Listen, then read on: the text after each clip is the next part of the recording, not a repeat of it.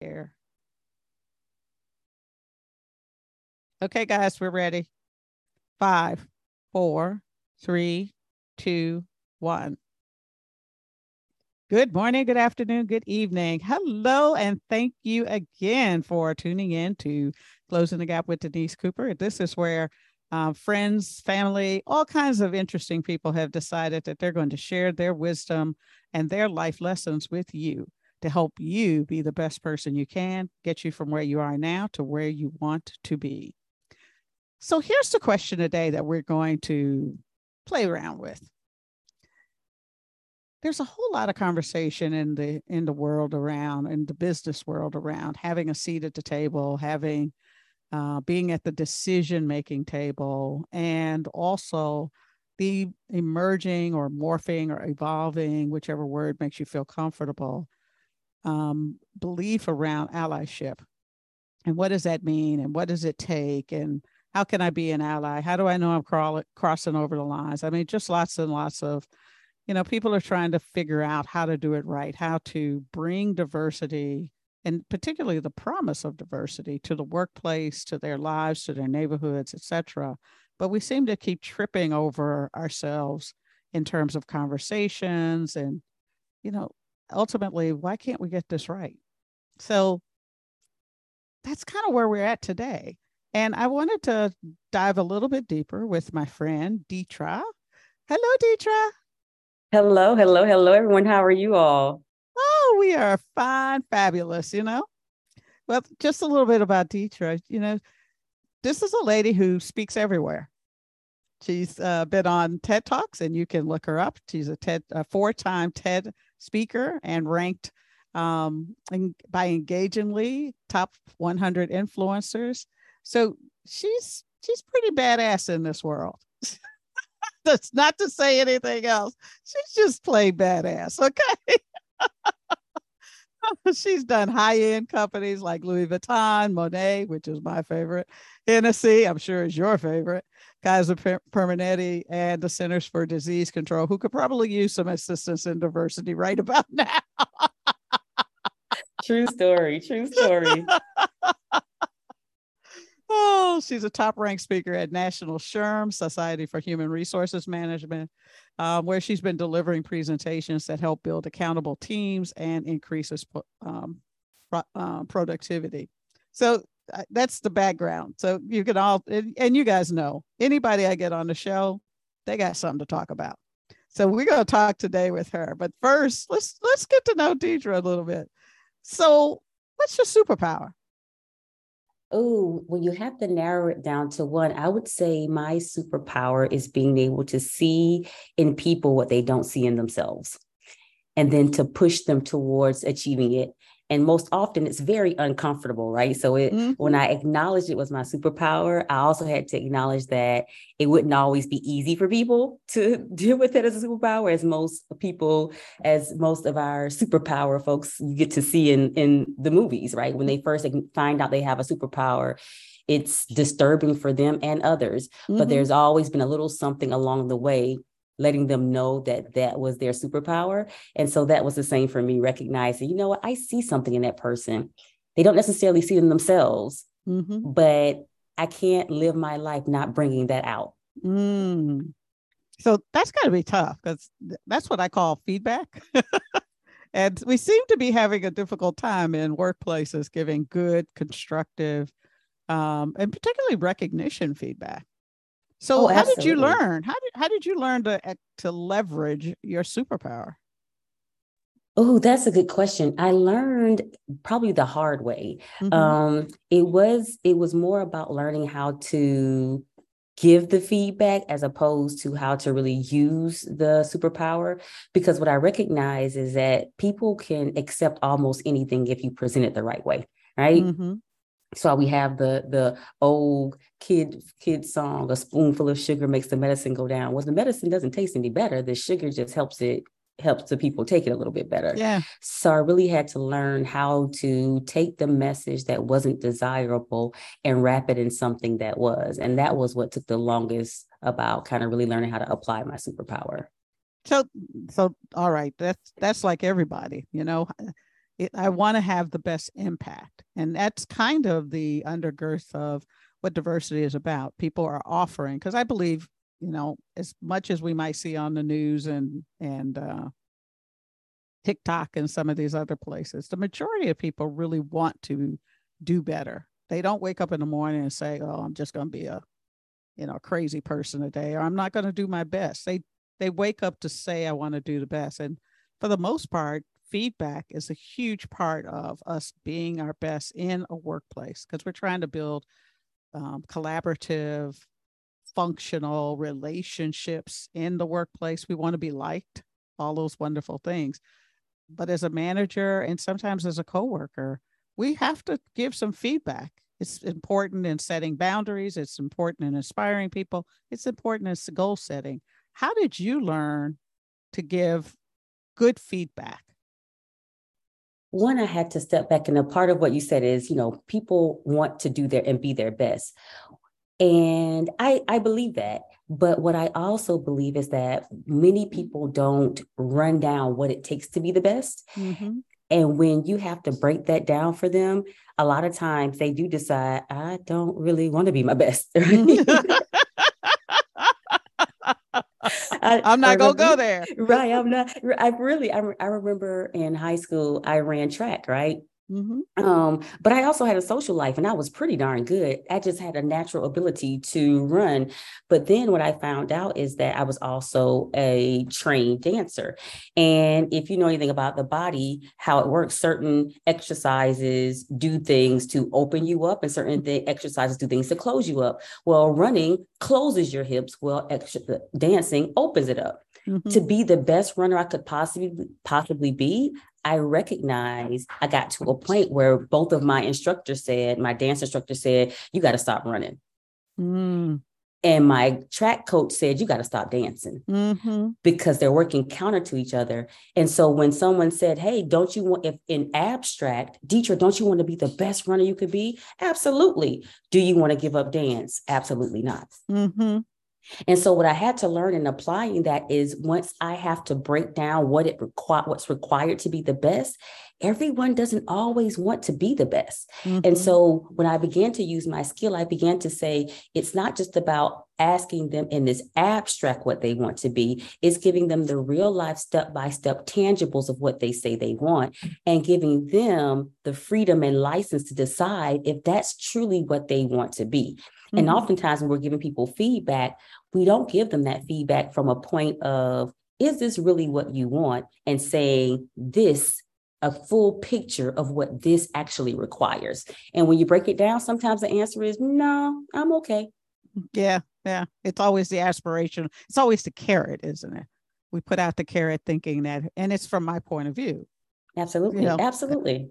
Yeah. And so you're right. If I tell people what it takes to be a good leader before they get into those shoes, I, a lot of them probably would say, you know, I think I'm pretty happy being an individual contributor and occasionally, you know, taking on the leadership of a project. But this idea of being a quote unquote leader in an organization, holding the role of being a leader, it's a little bit much for me.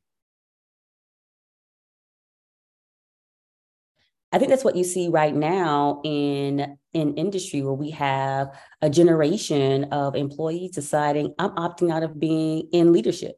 They're mm-hmm. seeing what these leaders have to do and of course the idea of making more money and having this nice flashy title sounds good, but the idea of working 50, 60, 70, 80 hours a week the idea of missing your kids' T-ball games, the idea of not being able to go on that girls' trip, the idea of less hustle and no sleep. They're opting out of that. And so you're seeing people that are starting to step back and say, you know what? Do I really aspire to the thing that I've been told I should aspire to? Mm-hmm. You know, it's I started our conversation or the conversation put out as you know this whole area of DEI and diversity, equity, and inclusion. For those of you who are new to the podcast itself, and this idea of leadership and why we haven't made better progress, more progress. It isn't coming. It doesn't feel like it's coming together. What are your thoughts on that? So I I think when it comes to DEI, there are so many things mm-hmm. so many reasons we don't we aren't really making the progress we should be making one of them is that we especially those of us who are DEI professionals we operate under the assumption that everyone knows what we're talking about Mm. And when I go to places, many people don't, many people don't know the difference between diversity, equity, and inclusion. And they're they're at a loss. Like, what's the difference between those two, right? Okay. So that's the first part of it. We're talking a language that other people that need to hear it don't even understand. Mm-hmm. Then, secondly, what often what I've seen happen with DEI over the years, because I tell people I am floppy disk DEI. um, my very, I was doing a clean out of my book closet, and I'm that kind of nerd. Yes, I have a book closet, not a bookshelf. And as I was clearing out my closet, I saw one of my very first DEI manuals for training, and it literally had a floppy disk taped in the back of the manual. So that's how long I've been at DEI. Okay. Right. So I'm, I'm true. But what I recognize is what we have in DEI, especially with organizations and even societally, we have these catalysts that cause this immediate burst of concern around DEI. And what we know about catalysts is that they don't last long. Mm-hmm. And so this flame that ignites almost instantly, people have a short attention span. You have another viral TikTok, and that that thing has gone away. And so what we find is that in those moments where we have this catalyst, we go hard. But we go so hard when that happens that we don't have a consistent method for actually growing our DEI practices and systems. And so we struggle. They never truly get traction. Hmm. So what so has it evolved? I mean, have you seen the evolution? You've been in it a while. And if you had to kind of paint the picture of the evolution, what is it? I say I, we've seen the evolution, but we have to recognize that when we talk about DEI, we have two camps, right? Okay. We have camp, we've come a long way, and we have camp, we have a long way to go. Okay. And those camps often don't meet in the middle with the with something that makes sense for each of them because if you see it as oh my gosh we've come so far you're celebrating you're like pat on the back look at all we've done but when you're looking at it from we have so far to go you're looking at it from i've been marginalized all this time and you're still telling me to wait to get to the goal line Mm-hmm. right? Mm-hmm. And so it's difficult to bring those two views together because we have come a long way. But oh my gosh, coming a long way only sounds good when you come coming from some place you were supposed to be in the first place. And we were never supposed to be in that place. Mm-hmm. And that's why we have the disconnect. The other part is something you mentioned earlier. We talk about allyship we've accepted terms that really aren't acceptable for the the struggle and the fight that we're actually in. And so, what do you people, mean by that? Oh my goodness! I, Wait I a minute. Slow down. Slow down. Slow down. what? I know. I am that rebel that's like, no, allyship isn't it. Because think about allies eh, outside of DEI. Think about allies in the generic sense. Allies are simply your current friends who could be enemies tomorrow. Mm. Think about how we do international relations. We have ally, country allies who we could be bombing next month because tomorrow they're on the side of someone who is not our ally and we're no longer friends anymore. So mm-hmm. allyship is momentary. Okay. Right. So I'll give you a great example of how allyship has not always served us well. Think about it. If I ask the general question, when did women get the right to vote? The natural answer that if you Google it right now, when did women get the right to vote? 1920 is going to come up yeah. for women getting the right to vote. Is that really? Because Black women couldn't vote until 1965. Mm-hmm. So if all of us couldn't vote, we couldn't vote. Mm-hmm. So women did not get the right to vote until 1965. Mm-hmm. Yet we're very comfortable saying 1920. As, as a matter of fact, people will argue me down. Of course, it was 1920. It wasn't. It's mm-hmm. 1965. But guess what?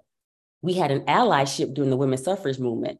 I'm a member of a sorority, Delta Sigma Theta Sorority Incorporated. We were yep. right there for women's suffrage.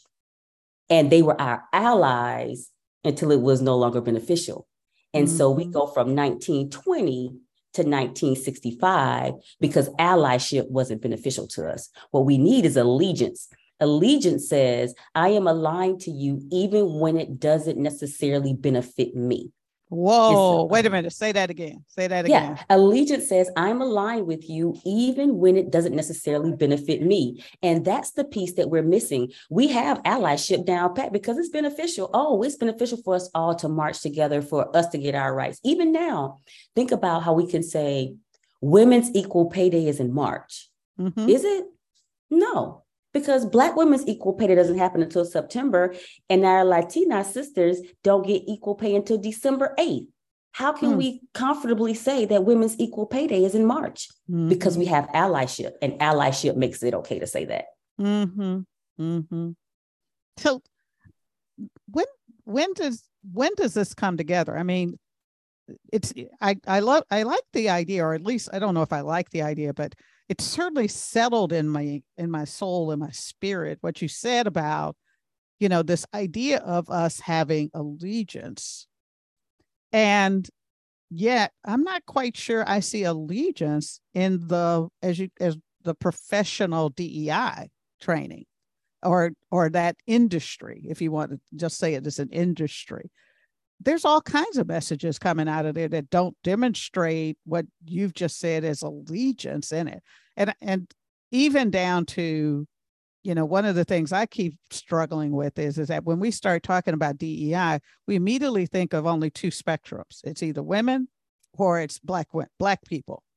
And then we're kind of putting gender in there and we're kind of putting you know ethnicity in there. We're kind of but when you look at the curriculum for most, or at least what I see, it's heavy on um, Black Americans, and I'm only going to say Black Americans because the Haitian experience, the Caribbean experience, the um, Latina, Afro Latina experience is very different.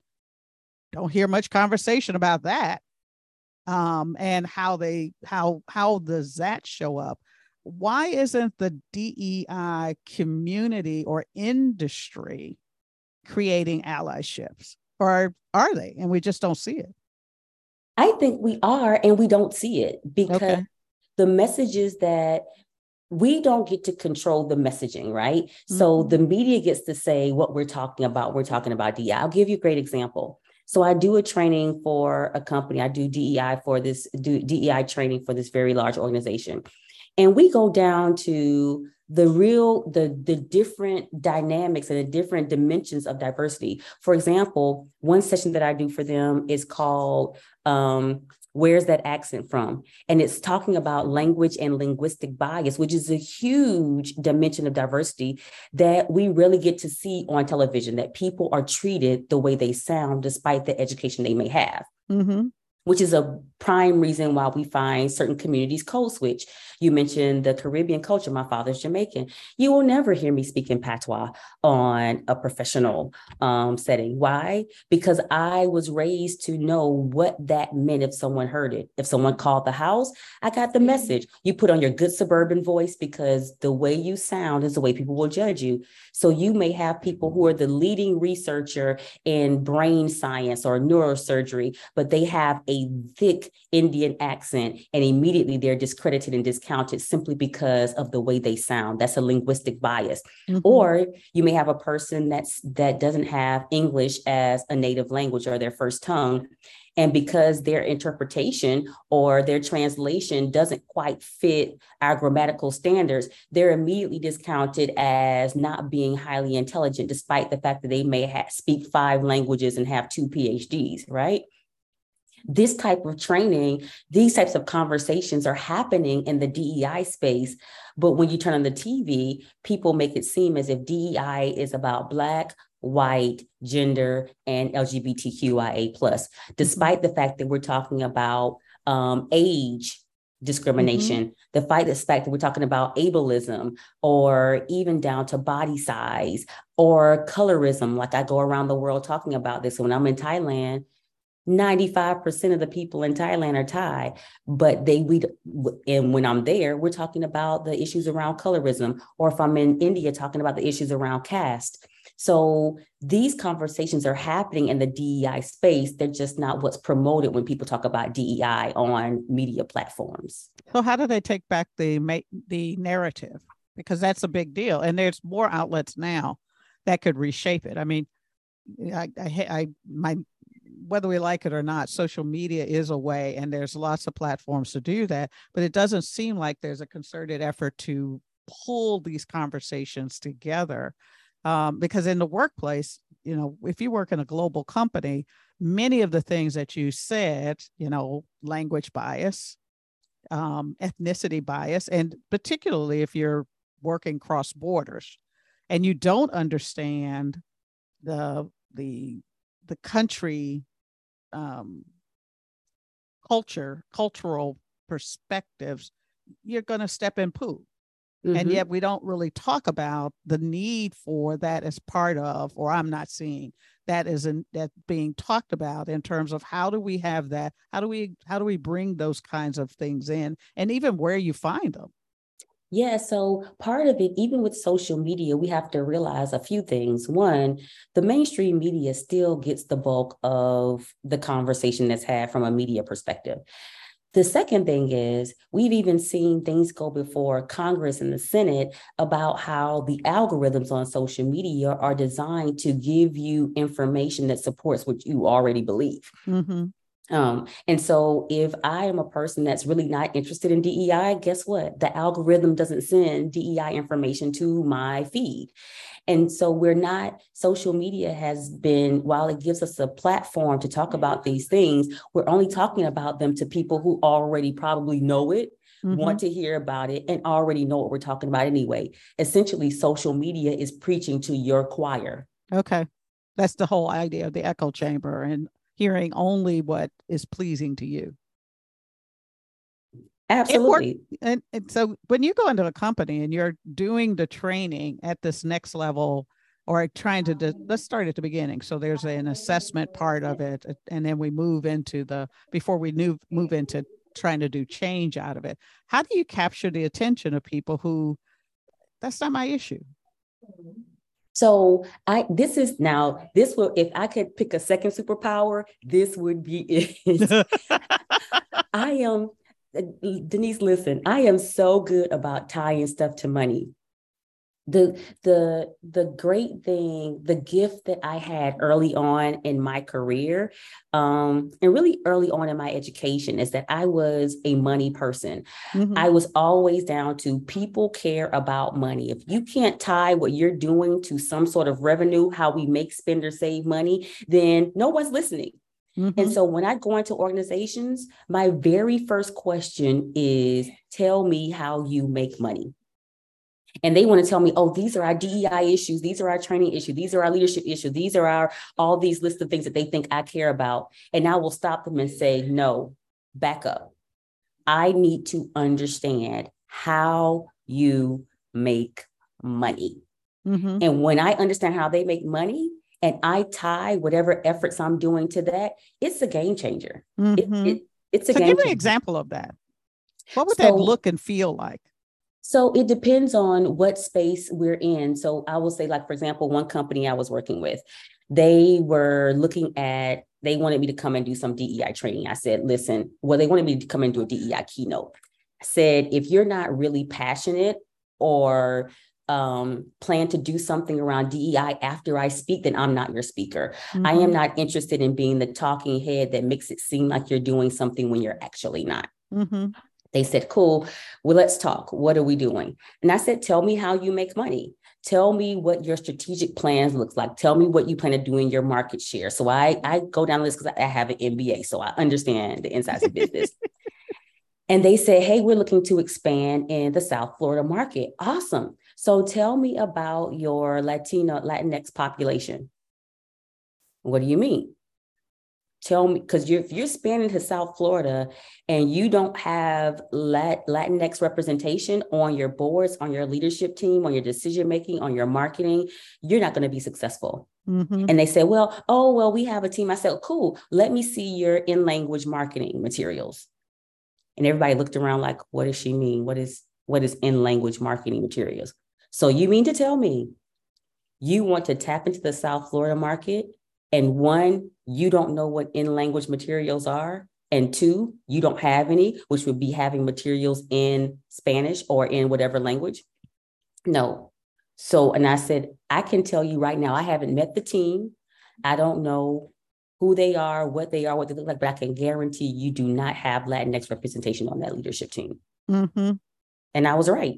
And I was like, you're going to spend all this money trying to gain market share, and it's going to fail because you don't have the proper representation to gain the market share that you're trying to capture. Take it how you want. And, and then make a decision on it. And then make a decision. Mm-hmm. But I wouldn't have been able to have that conversation until I was able to sit down and say, Tell me how you make money. What's your strategic plan? Where are you going? What do you want to be doing? Who is your target market? Who do you want your target market to be? Because I understand business, I can tie these initiatives to a physical, a physical outcome. Mm-hmm. Because it's not just what I tell them all the time when I'm talking to organizations about this.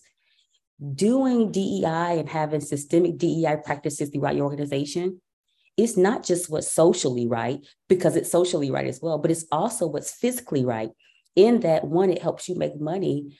But many consumers now, many larger companies are literally going to people and saying, hey, what does your team look like? The NASDAQ just dropped something, was it a couple months ago?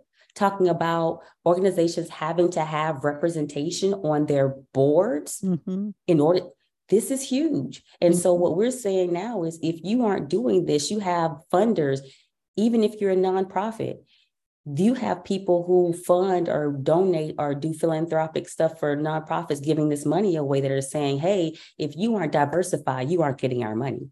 Mm-hmm.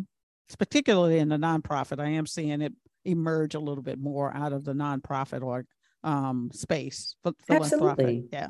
As and also as a brand, a way to connect to your brand um, in terms of doing it.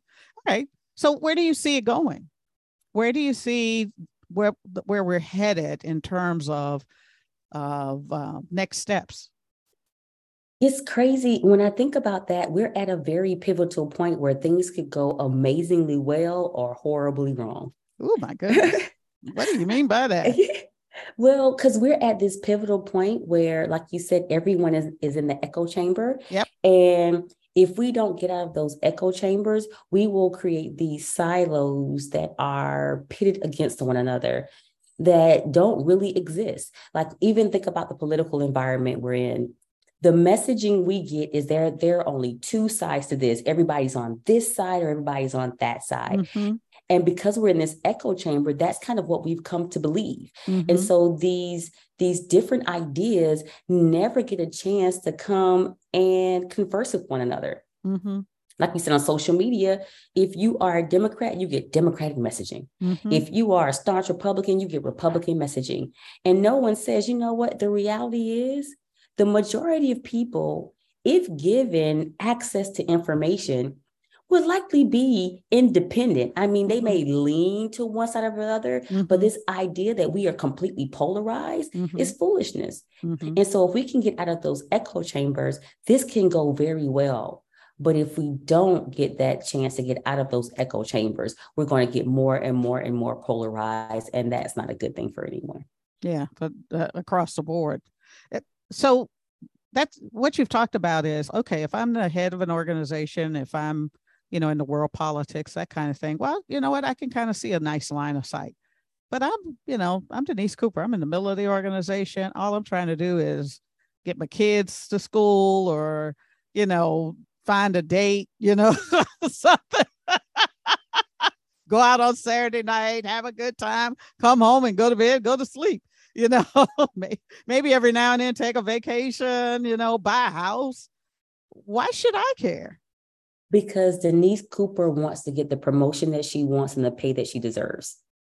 And this very conversation is can be the obstacle to that happening. Mm-hmm. When companies are not thinking about how they should be diversifying and including that diverse population and pay them equitably, Denise Cooper gets further away from the promotion she should have gotten 15 years ago. Denise Cooper keeps getting passed over. Denise Cooper keeps being knowing that I am a high performing, high potential employee, but no one's pouring into me. Denise Cooper remembers, you know what, I'm not a part of the succession plan. And then that child that she's trying to get off to school realizes I may have to take a loan to go to college when Denise Cooper should have gotten a promotion a long time ago and been able to pay for college right out of her pocket without mm-hmm. her child having to get a loan. Mm-hmm. So this conversation directly impacts the individual because the further this conversation doesn't go, that's the further away they are from getting to where they're supposed to be financially, career wise, title wise, all of those things. It impacts every single individual.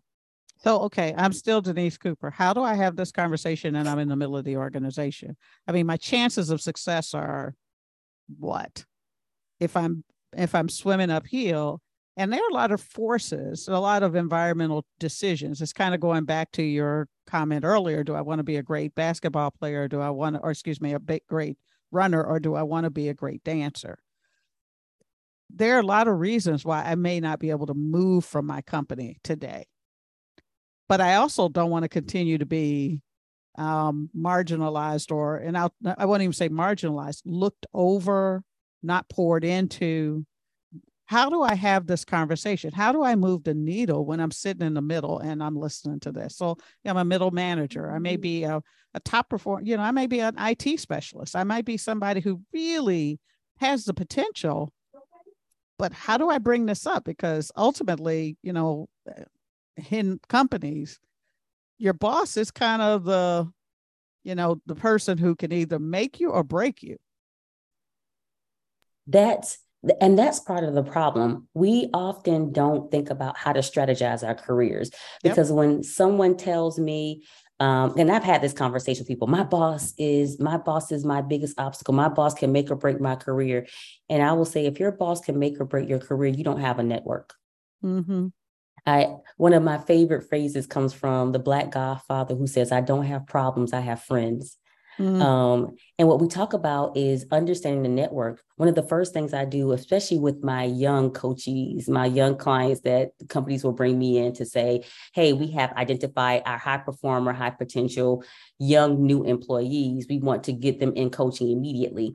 And so they have a better chance, better outcomes. The first thing I tell them is we need to build your career board of directors. Mm-hmm. And then that career board of directors is your sponsors, your advocates, your mentors, and your influencers. And I immediately have them build that out because guess what? We're all going to run into that person who is not on our side. Yep. And when that happens, do you have the people to work around that person? Mm-hmm. If your answer is no, then you're going to be stuck for a little while. Yeah. But if your answer is yes, then it's a game changer. And I've literally worked with clients that came to me and said, okay, Deetra, I finally ran into that person mm-hmm. that is mm-hmm. not on my side. Time to activate your board. I just recently had a client that had that, and she was pretty high up. She was an SVP trying to get to a, a regional um, vice president, uh, a regional SVP. And she had a boss that really wasn't on her side. But guess what? We built her board of directors, we worked around them, and she ended up becoming her boss's boss. All right. Now that's what I'm talking about. You know, if you can't if you can't move the rock, go around the rock. Exactly. so I tell people all the time, it is so important to build that career board of directors because one person should not be an obstacle. Yeah. But the other side of it too is recognizing what you need to get where you are. I've had clients that had bosses and they could not work around them. And ultimately we had to say, this is not your place. Mm-hmm. You you're you have to leave here. That mm-hmm. that's bottom line. But while you're here, because you're not in a position to just leave your job and without a job, while you're here, let's create a plan of the things you need to attain between now and your departure. Mm-hmm. So this is not just, okay, I'm just here ad infinitum. I'm going to go crazy. This is every day we come in here, we know what we're working towards because these are the few things that we have to get in order to be successful elsewhere. And while I'm here under this person, I'm going to get those things. Yeah. Yeah. And I, even in going to the next place, I still remind people 70, 75, 80%, maybe higher than that now. Jobs are really being found through your network. They're not being found through Indeed and Glassdoor. I mean, those are good places to kind of sort of source, but when it comes down to being differentiated and having an opportunity, No, it is who and, you know. Exactly, especially at the higher levels. Like, when was the last time you saw a CEO position posted on LinkedIn? Yeah. Like, nobody's posted for the most part, those high level positions. One, they're through your network, they're mm-hmm. hiring mm-hmm. top recruiters to go after these people. They're not posting a regional vice president on Indeed. Mm-hmm. Yes. And not, not only that, even when you're in the in the spread for it, one of the things, one of the facts that came through mm, two weeks ago, I was talking to, uh, and looking at looking up in preparation for one other podcast was that the difference between how men prepare for the senior positions and women pre- um, prepare for it. And one of the things that stands out in the list of five that comes out is the fact that men have a network so wide and and have, and deep that they can go to them and get the questions that are going to be asked, the help that they're going to, you know, in terms of answering those questions, how to put together those presentations that are necessary to demonstrate that you're ready um, for the position that you're talking to, where women have a, a, shallow network or they don't access their network at all. They don't ask anybody to help them think about it. And they're not looking to find that person who's one or two degrees away from the people who are on the selection board. So invariably, they go in blind where these guys go in fully prepared with a book, resumes on everybody. They know what's happening with them, who they are, who they know, where they went to school, the whole thing. And so this idea of preparation is just a different idea when it comes to um, you know, at different levels and how you're being mentored and how you're accessing your network so that you can be prepared to show your superpower and how your superpower can actually benefit someone else. Absolutely. I see it quite often that people don't tap into their network. Anytime I'm working with a client that is going for a position, my first question is who do we know over there? Mm-hmm. Who can you send a message to? And sometimes it's not even about getting the questions, it's about calling someone and saying, hey, you're connected to the supervisor over there. Can you put in a good word for me? And the attitude that someone has coming into an interview when they've already heard great things about you is a very different attitude when they come into an interview and they have no clue who you are aside from a piece of paper. Yeah, or even even if you know, because I even say there's different ways because people say no, they won't say anything. I said that can you ask them to tell you about the hiring manager? What are their likes? What are their dislikes? What are they looking for? Why is the position open? Was it a move, a promotion for somebody else? Was it somebody was fired, or is it a brand new vacancy? What have you heard about that person in terms of how they work and how they communicate, how they like to be spoken to? So that if nothing else, when you get before that person, you understand who you're talking to. You're not just kind of winging it when you walk into that door. Absolutely. And that's the worst thing to do. I, I, I mean, even with most of my clients, we when we're interviewing, we do interview prep. Like, yeah. what are those questions you might get asked? What are, are you prepared to answer any question, even down to, I, I often tell them, I'm preparing you like I'm preparing you for a political debate. Yeah. Um, mainly because when you think about political debates, every person that goes, every politician or potential politician that goes into a political debate, they have their talking points. Mm-hmm. They want you to know the top three things that should matter to you about them or against their opponent.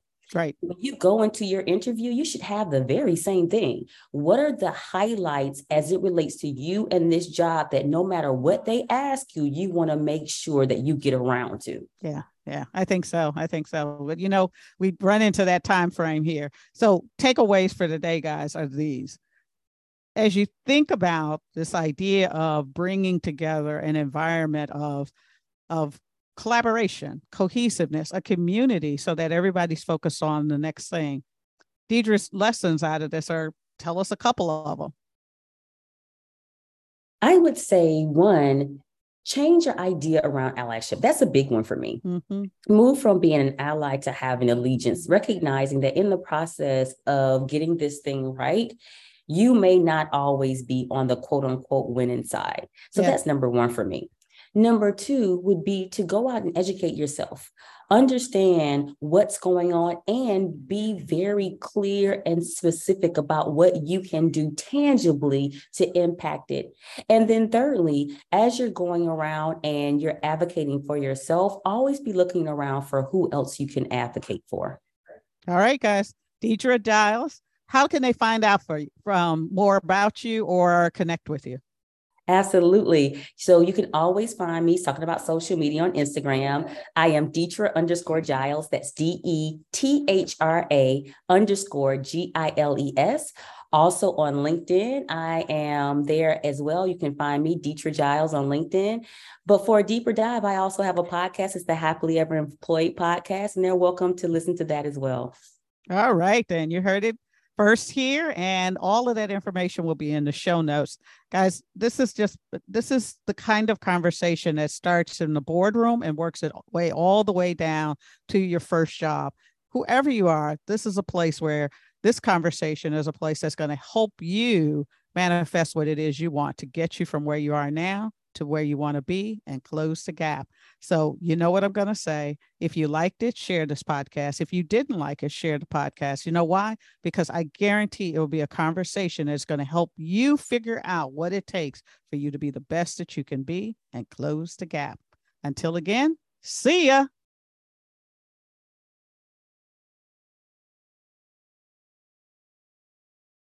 Okay, here's the end of it. So, five, four, three, two, one. Well, maybe it's not the end. It could be edited and put in the beginning. So use your best judgment on where this goes. Do you there's always a question around this idea of DEI, this diversity, equity, and inclusion. And as we move forward, one big question comes out, and that is why we're not making better, faster, more, what seems like more progress and it and the conversation often goes again a, a, a problem with either senior leadership is not committed or middle management is not committed or as a nation we're not committed. This conversation today with Deetra Giles um, is going to be an interesting one in that we touch upon ev- what everybody can do to bring this forward. Not big things but small things shifts that you can make that will, in fact, help you be the best person that you possibly can be, regardless of the role that you play at work. So I hope that you'll take a moment, take a listen to this, because Deetra is on fire. Talk to you soon. Hey, Deetra.